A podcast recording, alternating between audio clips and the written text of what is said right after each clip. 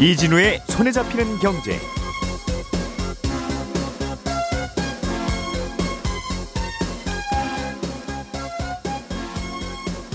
안녕하십니까 이진우입니다. 공기업들이 신도시 계획을 미리 빼내서 어, 그 지역의 땅을 사두는 어, 그런 부정행위를 막기 위한 대책을 어제 정부가 발표했습니다. 어떤 내용이 담겨 있는지 어, 짚어보겠고요. 일본의 최대 증권사인 노무라가 우리 돈으로 2조 원 넘는 손실을 갑자기 입었는데 이게 한국계 투자자와 관련이 되어 있다는 소식입니다. 어떤 사연인지도 함께 살펴보겠습니다. 금융소비자법이라는 법이 시행된 이후에 은행 창구에서는 뭔가 금융상품을 가입할 때 시간이 많이 걸리고 있죠. 일일이 다 직원이 설명하고 녹음하고 하는 일이 벌어지고 있는데 이건 왜 그런 건지 혹시 어떻게 바뀌는지 또 한번 살펴보겠습니다. 3월 30일 화요일 손에 잡히는 경제 광고 듣고 바로 돌아오겠습니다.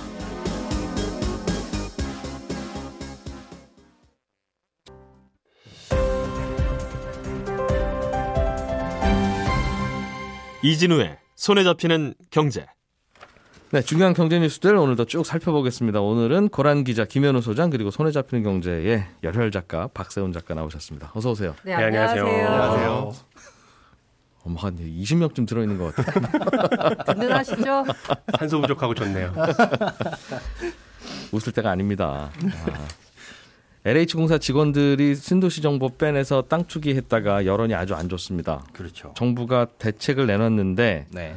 일단 살펴보죠. 이게 대책이 될 수 있을지 아니면 여전히 구멍이 좀 있을지. 또 네. 때로는 또 과한 대책이 나오면 그거는 잡는데 다른 부작용도 생기잖아요. 그렇죠. 음, 살펴볼 필요가 있을 텐데 어떤 내용이 들어 있습니까? 일단 보니까 예방, 뭐 적발, 처벌 이렇게 구분해서 20가지 정도 대책이 담겨 있어요. 그런데 이번 이제 LH와 관련돼서 눈에 띄는 거 몇 가지를 보면 우리가 어떤 부동산을 취득해서 빨리 팔면 음. 사자마자 거의 팔아 팔아버리면 예. 양도세를 세게 매기잖아요. 그렇죠. 세금을 많이 내서 거기서 발생한 이익을 어느 정도 몰수하겠다라는 건데 아, 이게 이제 주택에 대해서는 그 높았지만은 토지라든가 주택이 아닌 부동산은 그렇게 높지가 않았습니다. 근데 예. 이번에 예.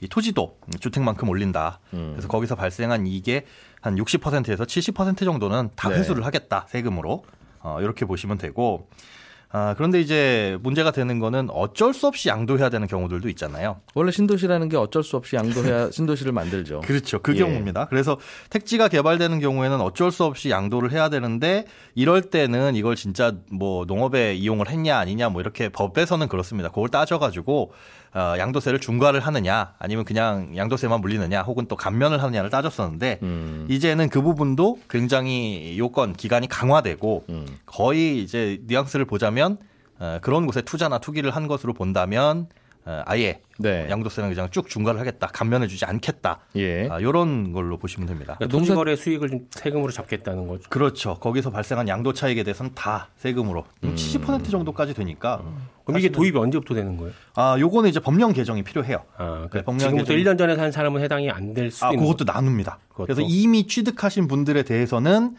기간을 뭐 고시로부터 2년이었는데 이제 5년으로 연장을 하고 그러니까 음. 고시가 뜨기 전에 5년 전에 취득한 거는 좀 봐줄게 이런 느낌이고 에, 그 정리해 보면 네. 정리해 보면 땅 산지 1년 내지는 2년 안에 네. 신도시 발표가 돼서 그게 수용이 되면 그쵸 그거는 투기 용도, 용도로 샀든 진짜 농사 지으려고 샀든 억울하든 관계없이 무조건 어. 어, 높은 세율의 양도세를 매긴다. 네.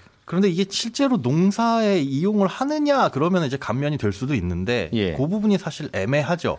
대개는 또 농사를 했는지 안 했는지 알 수가 없잖아요. 농사를 하죠. 묘목을 심기 심기도 하고 그래서 겉으로 봐서는 구별이 안 갑니다. 그렇죠. 그러니까 이제 그러니까 예. 묘목을 심죠. 네, 그러니까 묘목을 심는 건데 묘목한테 물어봐야 되는 네, 거. 음, 그래서 항상 이런 문제는 네. 어, 투기꾼을 잡으려고 하면 선의의 농민들이 피해를 입고 그렇습니다. 선의의 농민들의 피해를 방지하기 위해서 이런저런 요건들을 마, 만들고 틈을 주면 그, 그 틈으로 빠져나가고 그래서 이게 구별이 안 가는 거예요. 그래 가슴에 손을 얹고 당신이 농민인지 투기꾼인지 빨리 결정을 해라 해야 네. 되는데 그게 법으로 안 되니까요. 그렇죠. 농지 취득할 때는 되게 대출을 꽤 잘 해줬는데 네. 그것도 규제한다는 거죠? 네, 그렇습니다. 이게 보통 우리가 담보대출에 대한 규제 같은 경우는 주택에 거의 국한이 되어 있었잖아요. 예. 그런데 주택이 아닌 부동산, 뭐 농지를 포함해서요. 이런 부분에 대해서도 어, LTV 규제를 두고 음. 또 그것도 대부분 이제 1금융권 은행권에 해당이 됐었는데 전 금융권으로 이번에 보면 뭐 새마을금고라든가 뭐 예. 뭐 지역에 있는 단위농협 같은 경우에 문제가 될 수가 있잖아요. 그런 부분에 있어서까지 확대를 하겠다. 그러나 좀 전에 말씀해 주신 것처럼 실제로 뭐 농업을 하시는 분들, 네. 농어민 분들이 이런 대출을 받고 계신데 피해를 볼 수도 있으니까 음. 그 부분에 대해서 LTV를 몇 퍼센트로 규제를 할지 예. 그런 세부적인 지침은 아직까지는 나오지 않고 그러게요. 조금 더 검토를 해보겠다라고 밝히고는 있습니다. 원래 도시 주변의 농지는 도시에서 은퇴한 도시인들이 예. 나이 들어서 가서 가끔 농사도 짓고 하는 용도로 땅을 사기도 하고 예. 또 그런 사람들한테 땅을 파니까 농민들도 음. 그땅 팔아서 노후 자금도 쓰고 그렇죠. 했던 건데. 네네. 이걸 다 막자니 또 그런 선의의 거래가 문제가 되죠. 맞습니다. 뭐 법적으로 사실은 소작이라는 게 금지가 되어 있기 때문에 음. 예, 이 농지를 활용할 수 있는 방법이 오로지 사실 예. 어떻게 보면 팔 수밖에 없다. 라고 볼 수 있는데 음. 음, 이런 부분에서 피해가 발생하지 않도록 조금 더 검토를 해보겠다라고 밝히고는 있습니다. 지금 심사 강화해서 입구 막고 세금 올려가지고 출구 막겠다는 건데 네. 이렇게 되면 토지 거래는 사실상 거의 안 될 가능성이 굉장히 높고 실제 농업에 이용하지 않는다면 음, 그렇죠. 거죠. 취득 자체도 더 어렵게라고 한다는데 그래서 문제가 될 수 있는 부분이 있어가지고 보통 이제 예외 사유를 두거든요. 음. 에, 예, 네가 농업에 실제로 이용하지 않더라도 취득을 할 수 있는 예외 사유가 16개나 돼요. 근데 그, 그 16개의 예외 사유 때문에 자꾸 음. 이제 뭔가 빠져나가니까 음. 이 부분을 다시 재검토하겠다라고는 하고 있습니다. 근본적으로는 신도시를 도시 주변의 신도시를 앞으로 5년 후에는 이쯤에다 만들고 20년 후에는 이쯤에다 만들겠습니다 하는 계획이 있어야 돼요. 음. 갑자기 부동산값 오르면 당장 한 달 만에 신도시 계획이 나오니까 예. 한달 반 전에 땅 사두는 그런 일이 벌어지죠.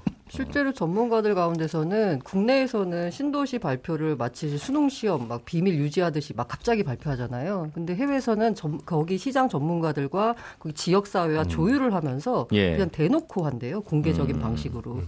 그, 그런 방식으로 전환해야 되는 거 아닌가라는 얘기가 나오고 있습니다. 예. 다른 얘기 좀 해보죠. 노무라 증권이라고 하는 증권사가 우리 돈으로 한 2조 원 정도의 손실을 갑자기 입었는데 이게 한국계 투자자에게 돈 빌려줬다가 못 받아서 생긴 일이다.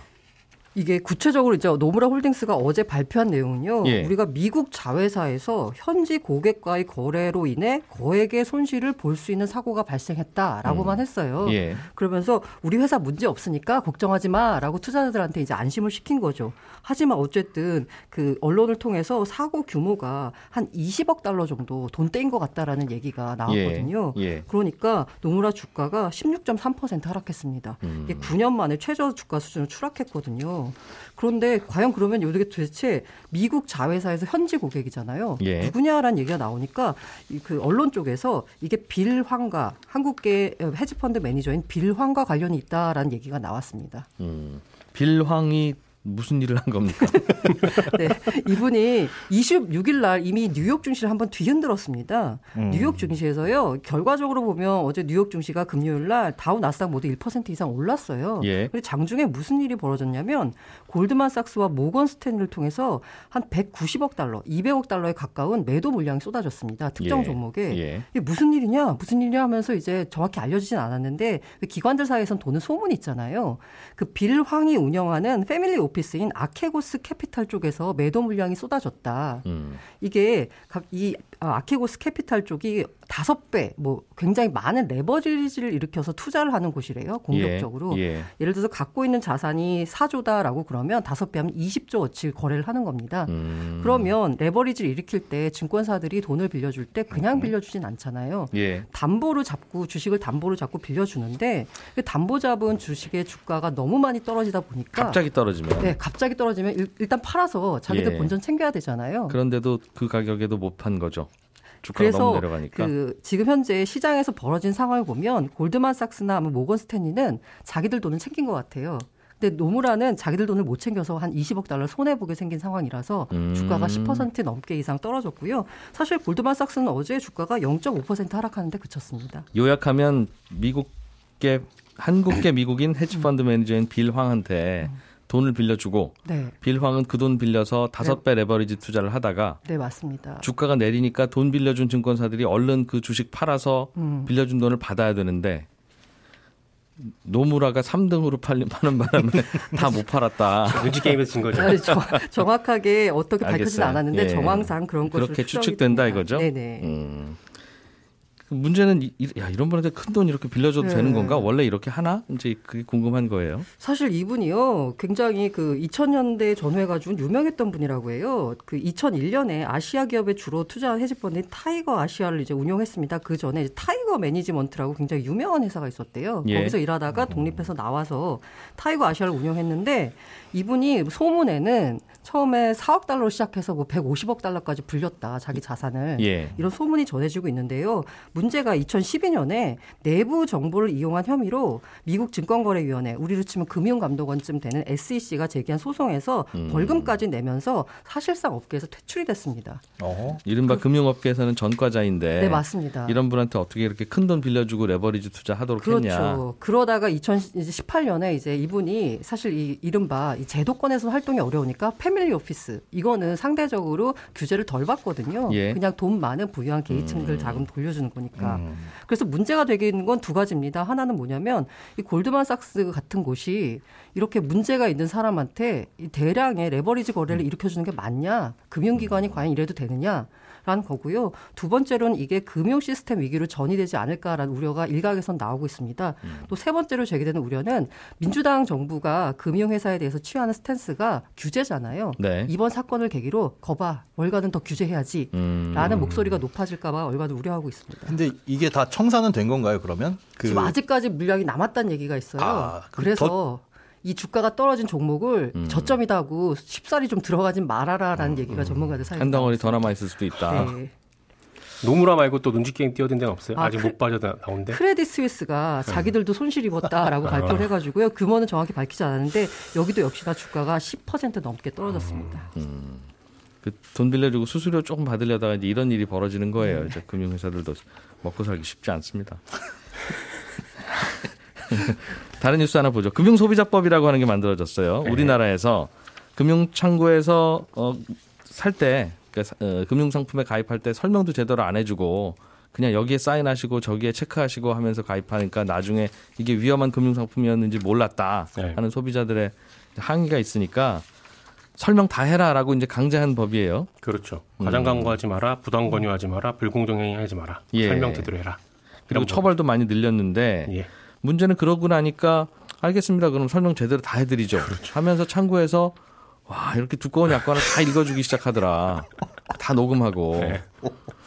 그러다 보니 이제 금융당국도 야 꼭 그렇게 하라는 건 아닌데 꼭 네. 그렇게 해서 이렇게 시끄럽게 만드십니까 하는 논란이 좀 있는 것 같아요. 그렇죠. 예, 설명 좀 해주시죠. 실제로 상황인지. 지금 몇몇 그 언론사에서 실제로 가보고 취재한 네네. 내용을 보도를 한 걸 보면 난리도 어, 아닙니다.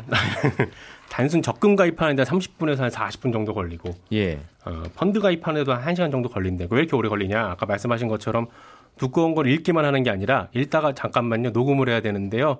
음. 자, 아, 한참 읽다가 아, 죄송합니다. 다시 녹음이 안 됐네요. 재반복하는 경우도 있고 음. 이러다 보니까 창구에서 시간이 꽤 많이 걸린다는 거죠. 예. 그러다 보니까 고객 입장에서는 아니 예금 적금 하나 가입하겠다는데 뭐가 이렇게 오래 걸리냐 라는 음. 불만이 쏟아지는 거고 은행 창구 쪽 입장을 들어보면 아니 법에서 이거 다 설명하고 녹음을 하라고 합니다. 하라고 하는데 어떻게 합니까? 음. 이런 입장이다 보니 녹음을 하라는 법이 생긴 거예요? 녹음을 하라는 법이 생긴 건 아니고요. 네.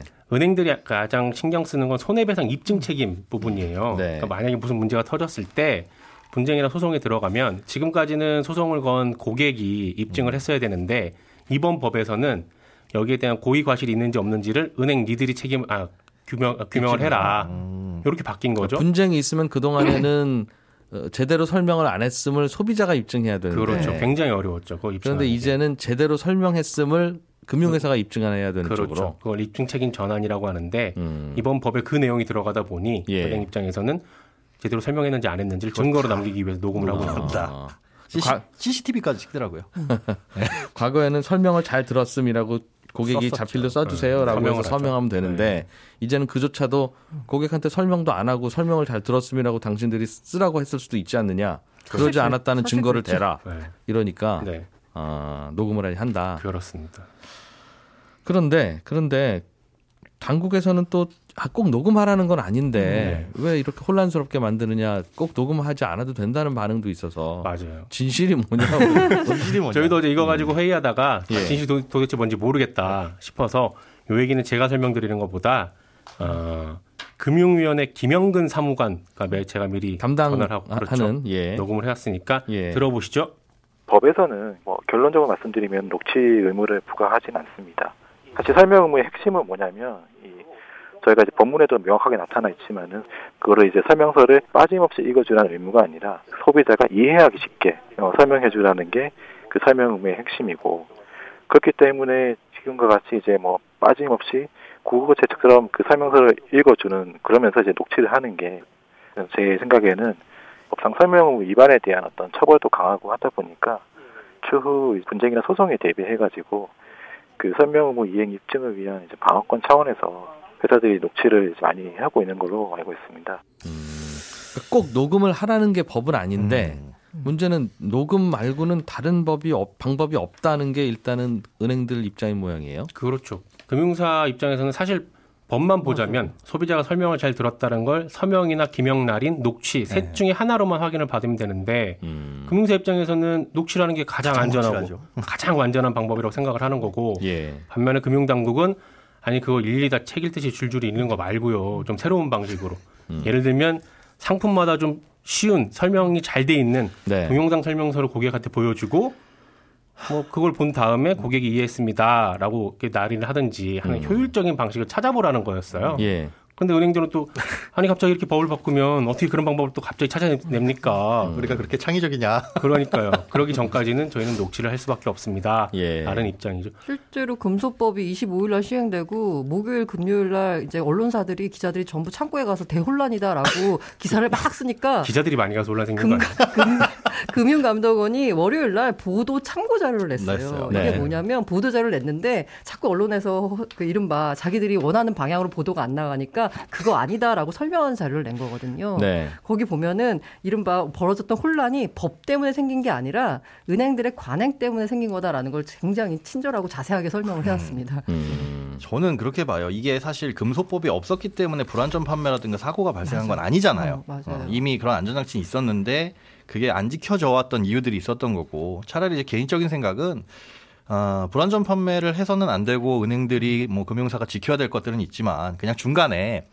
불안전 판매가 됐는지 안 됐는지 한 번 더 설명할 수 있는 기관을 하나 두는 건 어떤가. 그러니까 고객들이 어디 가서 금융상품을 가입하고 예. 어, 제3의 기관에 가서 이해관계가 전혀 없는 여기 음. 가가지고 설명을 들을 수 있는 그 그러니까 상품 나, 알고 보니 나쁜 거예요. 예, 그걸 설명을. 누군가 예, 제3자가 설명을 해줄 수 있는 기관을 두고 경쟁사로 가면 되겠네요. 그래도 되죠. 지금은 그렇게 사실은 어. 하잖아요. 그러니까 이거 A, KB은행에서 가입한 펀드는 네. 신한은행 가서 다시 한번 설명 들어보기. 네, 그런데 그러면 이제 안 좋게 아, 우리께 더 좋습니다라고 생, 얘기할 가능성이 높으니 그냥 제3의 기관을 두고 여기 가서 설명을 필요하신 분들은 들어라. 그리고 여기에서 운영되는 그 돈은 필요하잖아요. 제3의 기관의 운용비. 네, 그거는 이제 예금자 보호 제도처럼 조금씩 금융상품 판매한 금융기관들에서 음. 십시일반 모아가지고 하면 아, 일자리 창출도 되고 쉽지 않을 것 같습니다. 궁- 않겠죠. 궁극적으로 김현우 중- 소장님 거기 가시려고 그 제3의 기관으로. 아니 사실은 그런 역할들을 뭐 재무상담사나 이런 사람들이 저 같은 사람들이 하고 있는 거니까 그걸 공적으로 두면 어떨까. 음. 예. 저는 개인적으로 징벌적 손해배상 해서 정말 한 번이라도 사고 터지면 정말 그 은행 문 닫을 정도로 세게 벌금을 물리면 불안전 판매 안 할 것 같아요. 근데 실제로 은행이 문을 닫으면 큰일 나요. 그죠. 아, 네. 아, 물론 이번에 들어가 있긴 해요. 그 잘못한 거에 대한. 어, 근데 수익이 그것도 좀 50%. 저는 약한 것 같아요. 약하긴 약하죠. 수익이 50%면. 다들 금융상품으로 손해 한 번씩 보셨군요. 네. 네. 수에즈 운하를 가로막은 배 이야기 좀 해보겠습니다. 네. 이게 23일 날 중국에서 네덜란드를 향하던 에버 기분호가요. 홍해 쪽 수에즈만에서 지중해로 향하다 좌초가 됐습니다. 도대체 배가 좌초됐는데 어떻게 운하를 가로막지라고 했는데 운하폭이 200m예요. 예. 근데 에버 기분호 길이가 400m입니다. 예. 이렇게 비스듬하게 서가지고 아예 수, 그 운하 자체를 막아버린 거예요. 음. 그러다가 어제 마침 다행히 그래도 만조가 있었습니다. 그때 예인선 등 뭐 이 다 동원해가지고 다행히 부양을 시켜가지고요.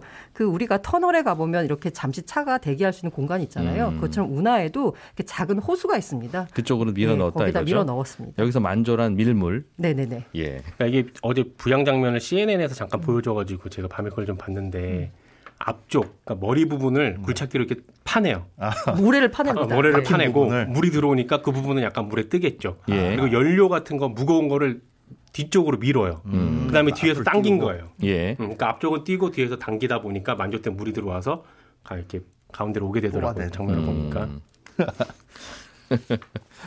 일단은 여기에 막혀서 운반 못했던 컨테이너 선들 지금 다 줄 서 있을 텐데 네. 어, 곧 그러니까 그새 못 참고 희망봉으로 돌아가기 시작한 배들도 있어요. 네, 그게 바로 우리나라 현대상선, 옛날 예. 현대상선 HMM인데요. 여기가 못 참고 이제 자기들이 수에즈 우다에서 희망봉을 우회하는 것으로 노선을 변경했습니다. 음. 그래서 그 사실 금요일 날 수에즈 우다 막혔다고 하니까 용선료 갑자기 뛴다고 하니까 해운주 수혜다 이래가지고 HMM 주가가 21%나 급등을 했습니다. 예. 근데 월요일 날이요 갑자기 9.2% 하락했어요. 음. 이게 희망봉으로 돌아가면요 한 3억 원 넘게 더 오열 료비가 더 든다고 해요. 기름값은 해운사가 부담해야 되는 네, 거군요. 맞습니다. 예. 기간은 7일에서 10일이나 더 길어지고요. 그렇기 때문에 추가 비용 부담이 발생한다는 점에서 해운사 주가가 일제히 이제 음. 악영향을 미쳤는데요. 이 수혜주 운하 문제가 해결이 됐잖아요. 그래서 이게 오늘 주가에 어떻게 반영될지는 좀 지켜봐야 될 것 같습니다. 어제 주가가 내린 게 이제 기름값 더 든다 희망봉으로 음. 돌려면 이제 아프리카 남단으로 네. 돌려면 하는 것 때문에 내린 거면 오늘은 이제 괜찮을 텐데 그게 사실 문, 예, 문제는 어제 이거 들썩들썩 한다 이제 곧 빠진다 저배 막 막은 거 그러면 저 배가 막힌 게 뚫리면 운임은 또 다시 크게 오르지는 않을 거 아니겠어요? 그래서 또 미리 반영한 것일지도 몰라, 몰라서 어 이거 피해 보상은 어떻게 됩니까? 이게 일단은 에버기브노는 일본 기업이 소유한 배예요. 예. 근데 대만 업체가 용선 중입니다. 음. 그래서 이제 언론에선 정확하게 얼마가 나올 거라지는 모르는데 소유사와 용선사 양쪽 모두 보험 청구를 엄청나게 받을 거라서 예. 이게 보험사가 보험을 물어주면 그 보험사는 또 재보험사가 있고요. 또 여러 가지 되게 얽혀 있잖아요. 그래서 일각에서는 파산하는 보험사가 나올 수도 있다라는 전망까지 손해가. 커지면. 네. 이게 이 사고가 들어보니까 이 컨테이너선 중에 스, 스크러버라고 하는 장치를 달고 다니면서 오염 방지를 하는 컨테이너선이 따로 있다고 해요. 네. 이런 경우에는 가끔씩 이렇게 모래톱에 처박힐 수 있는 어, 여지가 있다고 해서 그 래서 예, 이게 잠시 후 11시 5분에 손경제 플러스 시간에 좀 더 자세하게 알아볼 거예요. 아우. 예. 조선주 얘기 좀 해주세요. 예. 아침반 여기까지 하겠습니다. 다들 고생하셨고요. 저는 11시 5분에 다시 오겠습니다. 이진우였습니다.